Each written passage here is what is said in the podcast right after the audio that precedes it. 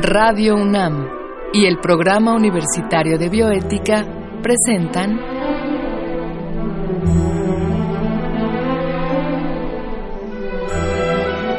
El Árbol de las Ideas. Arte, ciencia y filosofía para la vida. Con Paulina Rivero Weber.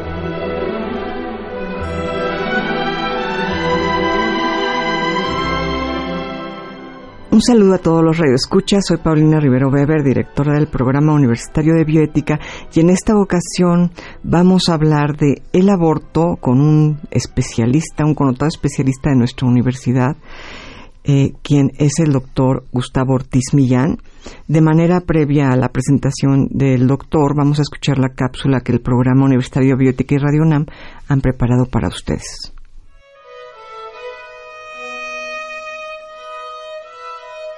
Desde sus inicios, la bioética ha abordado cuestiones controvertidas y de gran trascendencia, y una de las principales es sin duda el aborto. Este ocurre a veces de modo espontáneo, pero interrumpir el proceso de gestación también puede ser una decisión. Situaciones de este tipo surgen cuando el embarazo es resultado de una violación o cuando el embrión presenta una enfermedad genética. Lo mismo sucede cuando dar a luz pone en riesgo la vida de la mujer, o bien cuando ser madre no forma parte de su proyecto de vida. Por un lado, el debate sobre el aborto ha girado en torno a la cuestión del estatus moral y jurídico del embrión. Se han hecho preguntas como ¿desde cuándo se le debe considerar una persona? ¿Si tiene derechos y de qué tipo? Quienes buscan que el aborto sea ilegal sostienen que hay una persona desde que se unen óvulo y espermatozoide y que por tanto el embrión tiene un derecho absoluto a la vida. Esta postura suele ser defendida por grupos religiosos o de extrema derecha y ha dado lugar al movimiento pro vida. Sin embargo, dicho nombre da la falsa idea de que en el debate sobre el aborto solo existen posturas a favor de la vida o a favor de la muerte. La realidad es mucho más compleja y exige que se consideren todas las circunstancias e implicaciones. Por otro lado, quienes buscan que el aborto sea legal consideran que un embrión está lejos de ser una persona y por tanto no es sujeto de derechos. Esto significa que ser una persona es una condición que no se adquiere en las primeras semanas de gestación. Atributos como la sensibilidad y la conciencia aparecen mucho tiempo después. Esta postura reúne a los sectores más liberales de la sociedad, quienes dan un mayor peso a los intereses de grupos vulnerables como las mujeres. Este movimiento se conoce como proelección, pues ponen el acento en el derecho de la mujer a decidir sobre su propio cuerpo y su propia vida. Algunos de los argumentos que se dan en este sentido son que a diferencia de un embrión, una mujer ya es plenamente una persona con una trayectoria de vida. Además, aun si fuera ilegal, el aborto se seguiría practicando de modo clandestino y pondría en riesgo la vida de las mujeres con menos recursos. La mayor parte del movimiento pro elección aboga por la legalización del aborto durante los primeros tres meses. Se considera que este periodo garantiza el derecho a la salud y autonomía de las mujeres y sirve como punto intermedio frente a otras posturas, ya que protege al embrión en una etapa todavía temprana. En su libro La moralidad del aborto, el filósofo y especialista en bioética de la UNAM, Gustavo Ortiz Millán, argumenta a favor de este periodo. En un mundo en el que las mujeres siguen siendo oprimidas, reivindicar el derecho al aborto libre y seguro no es solo un acto de equidad de género, sino de justicia social. La demanda forma parte de la lucha por el pleno reconocimiento de los derechos sexuales y reproductivos de la mujer. Se trata de desarticular los mecanismos de control de sociedades machistas, donde pequeños grupos de hombres deciden sobre el cuerpo de todas las mujeres, Despenalizar el aborto no equivale a hacerlo obligatorio. Equivale a permitir que cada mujer decida conforme a sus propias creencias y necesidades, respetando en la mayor medida posible los derechos humanos de la población.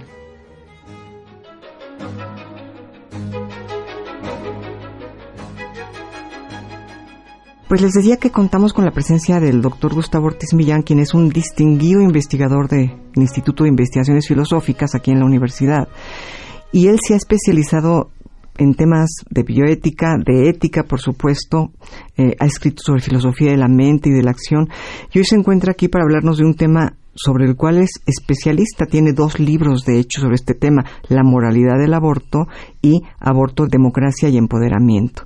Gustavo, gracias por aceptar la invitación a dialogar. Al contrario, Paulina, muchas gracias por invitarme. Eh, yo te preguntaba hace unos momentos si querías que me refiriera a aborto o a interrupción voluntaria del embarazo y quizá podríamos comenzar por ahí, ¿no? Eh, ¿Cuál sería, digamos, la diferencia entre hablar de aborto y hablar de la interrupción voluntaria del embarazo? Yo creo que aborto es un término que tiene mucha mayor extensión que interrupción voluntaria del embarazo, porque la interrupción voluntaria o aborto electivo o voluntario es solamente un caso dentro de otros muchos eh, casos de, aborto. De hecho, eh, hablamos de aborto en aquellos casos en que se pone término, ya sea voluntaria o involuntariamente, a un embarazo. En español no distinguimos eh, entre más, bien llamamos aborto a los casos de aborto inducido o de aborto espontáneo. Claro. Cosa que, por ejemplo, en inglés no se hace. En inglés se usa un término abortion para el aborto inducido y para el aborto espontáneo se usa otro término que es miscarriage. Entonces, en español todos, todos son abortos. Entonces hay muchos abortos espontáneos, abortos que la mujer que tenía el embarazo no buscó y que sin embargo, bueno, pues se dio tal vez por eh, por alguna condición médica, por algún por alguna actividad que hizo la mujer, etcétera, ¿no? Hay muchas causas de abortos espontáneos. Y por el otro lado tenemos abortos inducidos. Y acá normalmente hacemos eh, la distinción entre causales de, aborto. La ley los reconoce así y por lo menos en México, en la mayoría de los estados en México, creo que todos reconocen eh, la causal de aborto por violación. ¿Esto en todos los estados? Sí. Eh, ahora, lo que varía son el aborto por malformaciones genéticas y congénitas, que en ocasiones se, se le llama aborto eugenésico, es decir, cuando el, el producto viene con una serie de malformaciones o con alguna condición médica, como puede ser la anencefalia, por ejemplo. Síndrome de Down estaría incluido. También, eso, hay distintos grados. ¿no? hay, hay, algunos muy, muy graves que pues que se sabe que, que si el producto viene con una anencefalia, pues lo más probable es que cuando nazca va a, vivir muy poco tiempo. Okay. Entonces es mejor, piensan muchos médicos, interrumpir el embarazo desde el momento en que se, se hace el, diagnóstico prenatal y se detecta que viene con esa condición. Okay. Hay otros casos que son más complicados, como este del, del síndrome de Down. Porque es bastante más complejo. Sabemos que el síndrome de Down es una cosa que puede, puede ser eh, tener distintos niveles de gravedad. Entonces, eh, pero eso no se sabe en el momento del embarazo. Ah, Sin embargo, cuando se hace el diagnóstico prenatal, se le dice a, a los padres que viene con, con síndrome de Down y eh, ellos pueden decidir si siguen adelante o no. Eh, colegas que se dedican al, diagnóstico prenatal me han comentado que en general las parejas, las mujeres en particular, cuando saben que tiene que el producto viene con un síndrome de Down, prefieren no tener al, hijo. Entonces, eh, sí, esa es, otra, otra de las causales. ¿sí? Y la tercera causal que casi todas las legislaciones en México consideran es la de riesgo de la vida de la madre. Ok. ¿sí? Ahora, eh, las opiniones, cuando se hacen estudios de opinión, se hacen encuestas, la gente tiene opiniones muy diversas sobre estas causales. Eh, hay gente que, que piensa que, están perfectamente justificadas, ¿sí? no toda la gente piensa así. ¿Hay, Eh, hay gente que prefiere, que, que elegiría sobre la vida del bebé antes que la vida de la madre? Sí, sí, sin duda. Hay, hay, hay mujeres que han optado por la vida del bebé que por su propia vida. Por ejemplo, hace, hace ya muchos años, cuando Juan Pablo II era, era papa, él canonizó a una mujer, una italiana, que ante esa opción que se le presentó, que le dijeron los médicos, bueno, aquí tenemos que elegir entre tu vida o la vida del bebé, ella dijo, la vida del bebé. Y la mujer murió. Y el, el Vaticano la canonizó, dando el mensaje de que, bueno, pues de, Eso que, era, era lo- de que era una santa, de que era, Eso era lo que correcto, lo digamos. moralmente, correcto. ¿no? Entonces, eh, sí, hay mucha gente que piensa, que piensa eso. ¿sí? Mucha gente piensa que, eh, que es incorrecto un aborto en casos de violación. Mucha gente lo justifica, justifica eh, ese aborto diciendo, bueno, no fue culpa de la mujer, si fue violada, ella no tuvo ninguna responsabilidad, no tiene por qué cargar con el- ese embarazo de nueve meses y luego con tener un, un niño que nunca deseó, entonces debe de permitirse. O sea, si no se permite es un doble castigo porque bueno, se- le- además de todo lo que ha pasado por el, por la violación, castigarla de este modo, obligándola a tener un hijo, pues parece incorrecto. Sin embargo, hay mucha gente, gente muy, muy conservadora, hay como niveles de conservadurismo, ¿sí? Claro. Eh, claro. pero gente muy conservadora que diría, eh, ¿qué culpa tiene el, el, el, el feto, el bebé? O sea, es un ser con derecho, con derecho a la vida. Entonces, ¿por qué se le va a quitar? Se va a, a violar su derecho, se le va a matar, ¿sí? Si no tiene ninguna culpa de haber sido producido de ese modo. No tiene culpa de haberse producido eh, Y- a través de una violación, digamos. Y, y eso no le debería de quitar el derecho a, a la vida. Es- esas serían las posturas, digamos, más conservadoras, ¿no? Sí, la, la más conservadora, digamos, es aquella que no reconoce eh, ninguna causal para la penalización del aborto. Ok.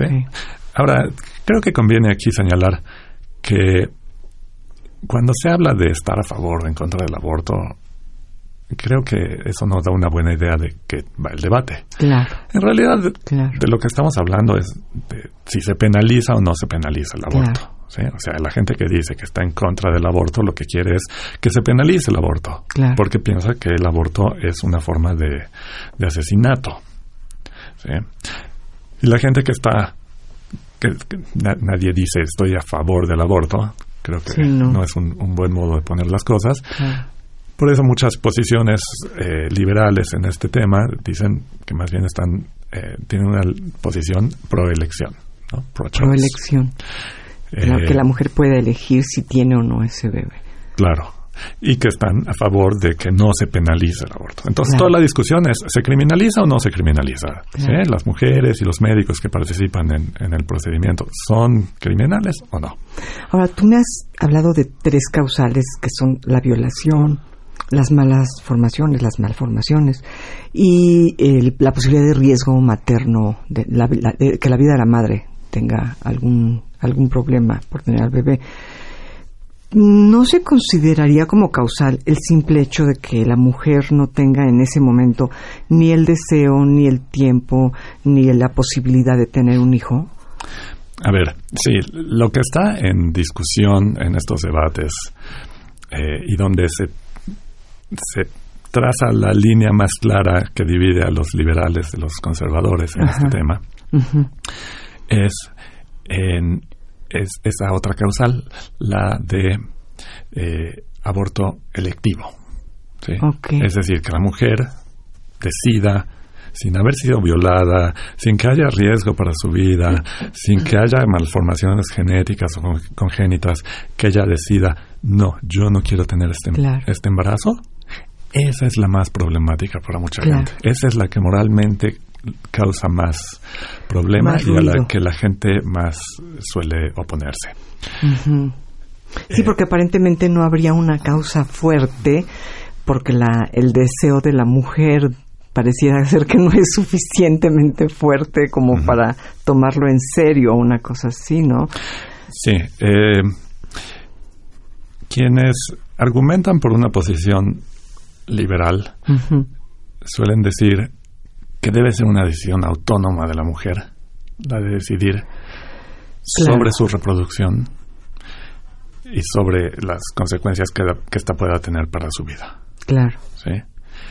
La gente que se opone, los más conservadores, dicen, a ver, aquí tenemos dos valores que están en, en contraposición. Por un lado, el valor de la vida, el valor de la vida del, del feto, y por otro lado, la autonomía y los derechos, no solamente la autonomía, sino todo lo que hoy en día llamamos derechos reproductivos, ¿no? Eh, que tienen que ver pues con, decidir sobre su reproducción, con, eh, con decidir cuántos hijos. la libertad, digamos, de sí. autonomía y libertad, ¿no? Sí, e, involucra también el derecho a la protección de la salud, etcétera.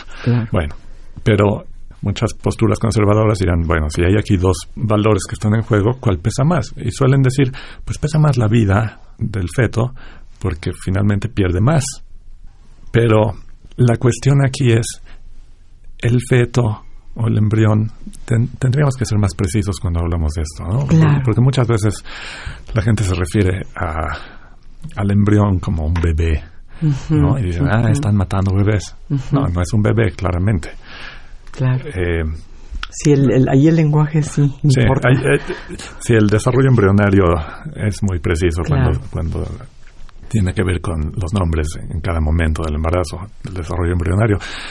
Para lo que aquí nos importa, digamos simplemente que en el primer trimestre nos referimos al producto como embrión y posteriormente, el segundo y tercer trimestre, estamos hablando de un feto y ya es hasta el momento en que nace que tenemos un bebé. Ahora, ¿tú qué opinarías? En, en, un programa de radio pasado, Antonio Lascano se oponía a ese argumento diciendo, bueno, si se trata del derecho a la vida, él decía, bueno, pues el esperma está vivo y el óvulo está vivo sin necesidad siquiera de haber sido fecundado, de haber producido la fecundación. Entonces él decía, bueno, no es posible sostener el valor absoluto de la vida porque entonces este, en, en cada acto sexual habría una infinidad de asesinatos porque hay una infinidad de espermas. Este, Ahora, eh, simplemente para mostrar eh, hasta dónde se puede llevar este argumento, mucha gente que se opone al aborto también se va a poner a la anticoncepción. Ah, por, esas mismas razones. es ah. decir, porque, porque dado que estos son potencialmente seres, vivos. y personas, pues Sería un desperdicio. Está mal desperdiciarlos. Pero es casi como una broma, ¿no? de hecho, Monty Python tiene una película en la cual hacen una broma este, cantada de en la que dicen cada esperma es sagrado, cada ¿no? esto pareciera de veras hay gente que lo cree. A mí parece una broma. No, claro que sí. ¿Por qué? Es, ¿Por qué eh, hay una condena moral, por lo menos en, la Iglesia Católica, a la masturbación? ¿Por el desperdicio del semen? Pues en buena medida sí. Claro, la, Iglesia tiene una, una moral sexual muy restrictiva, sí. Y, y la condena al aborto también tiene que ver con esto la Iglesia Católica, cuando tú ves la historia de las ideas que ha habido dentro de la Iglesia Católica en torno al aborto, no siempre, es más, solamente muy recientemente, ha entrado el argumento de la defensa del derecho a la vida. Anteriormente, la Iglesia se oponía al aborto porque el aborto ocultaba pecados sexuales. Ah, ok. esta cuestión de pretender defender la vida, digamos, es una modernización de la defensa que hace la Iglesia de su postura antiabortista. Ha habido la posición desde los orígenes de la Iglesia. La Iglesia no ha tenido una postura igual a lo largo de toda su historia en torno al aborto. Okay. Eh, cuando en, en, los orígenes del cristianismo hubo una polémica muy fuerte eh, en la que participaba, por ejemplo, gente como Tertuliano, este filósofo que se oponía eh, al, aborto porque pensaba que el alma entraba en el momento de la concepción. En el momento de la concepción. Sí. Ahora, hay mucho debate acerca de cuándo ocurre esto de la concepción, porque la concepción ocurre cuando un, un espermatozoide fecunda un óvulo o en el momento de la implantación. Claro.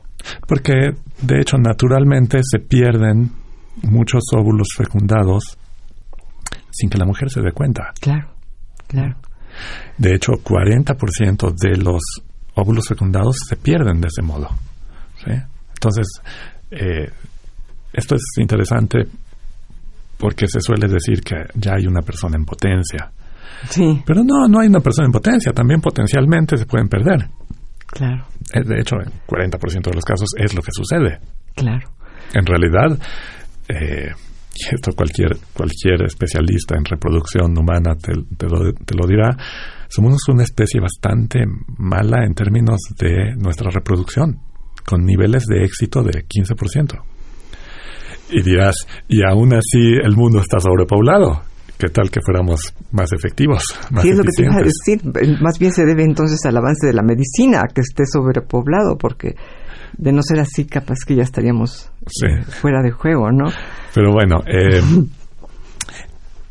ha habido en- dentro de la Iglesia Católica estas posi- posiciones, ¿sí? Y desde los orígenes del, del cristianismo hubo gente que pensaba que el, el aborto no era moralmente incorrecto.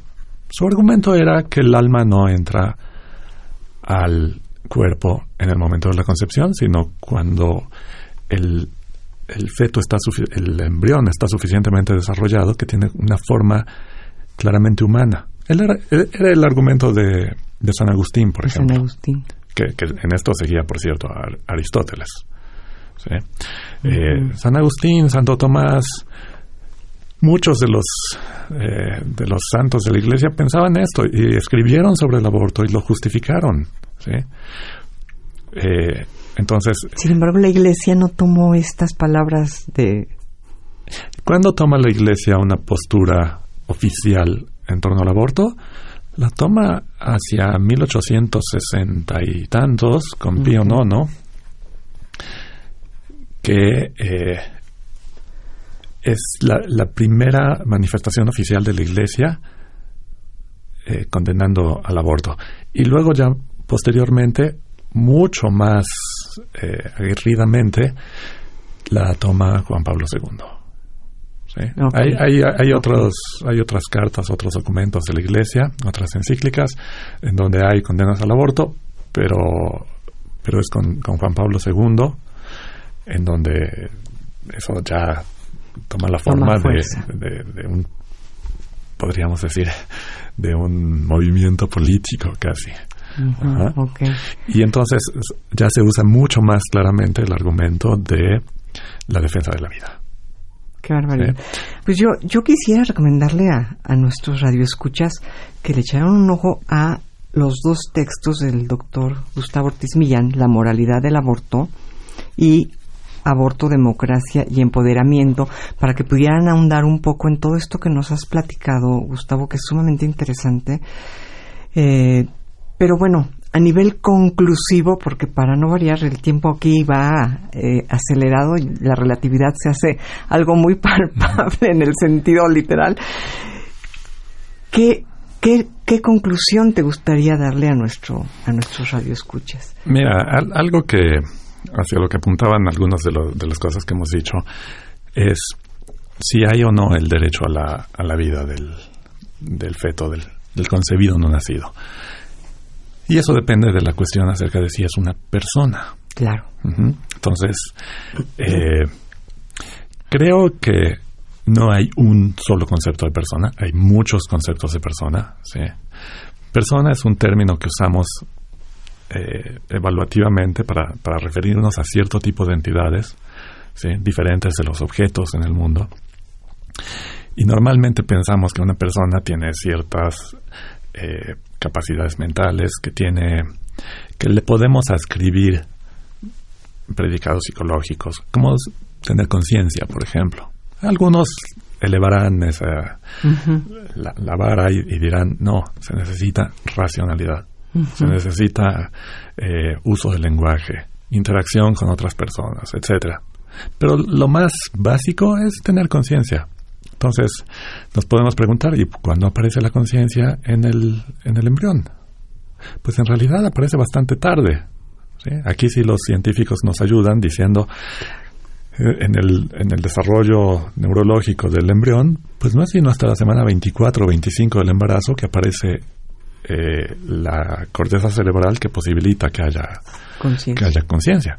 Antes de eso ya hay un corazón, ya late, etcétera, pero pero ese no es nuestro criterio. Claro. Eh, no, no tiene por qué ser, ¿no? Claro. Entonces, incluso si fuéramos a reconocerle el derecho a la vida, ¿sí? podríamos también decir, se contrapone con el derecho de la mujer. Claro. Y entonces lo que, lo que cabe aquí es esto que los abogados llaman un ejercicio de ponderación de derechos.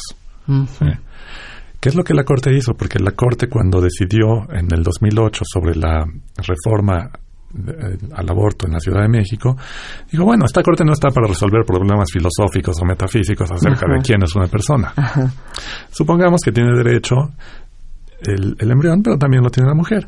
Entonces, en el primer trimestre eh, prima el derecho de la mujer y después de eso el del feto. Claro. Es como una posición de intermedia.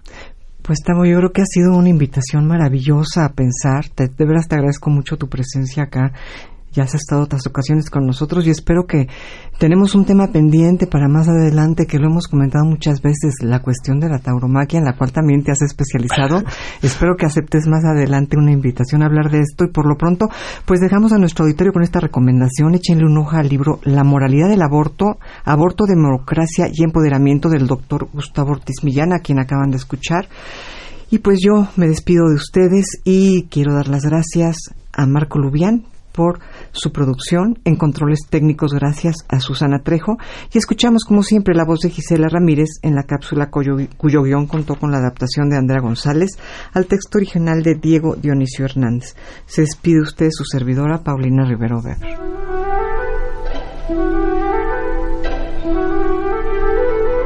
Radio UNAM y el Programa Universitario de Bioética presentaron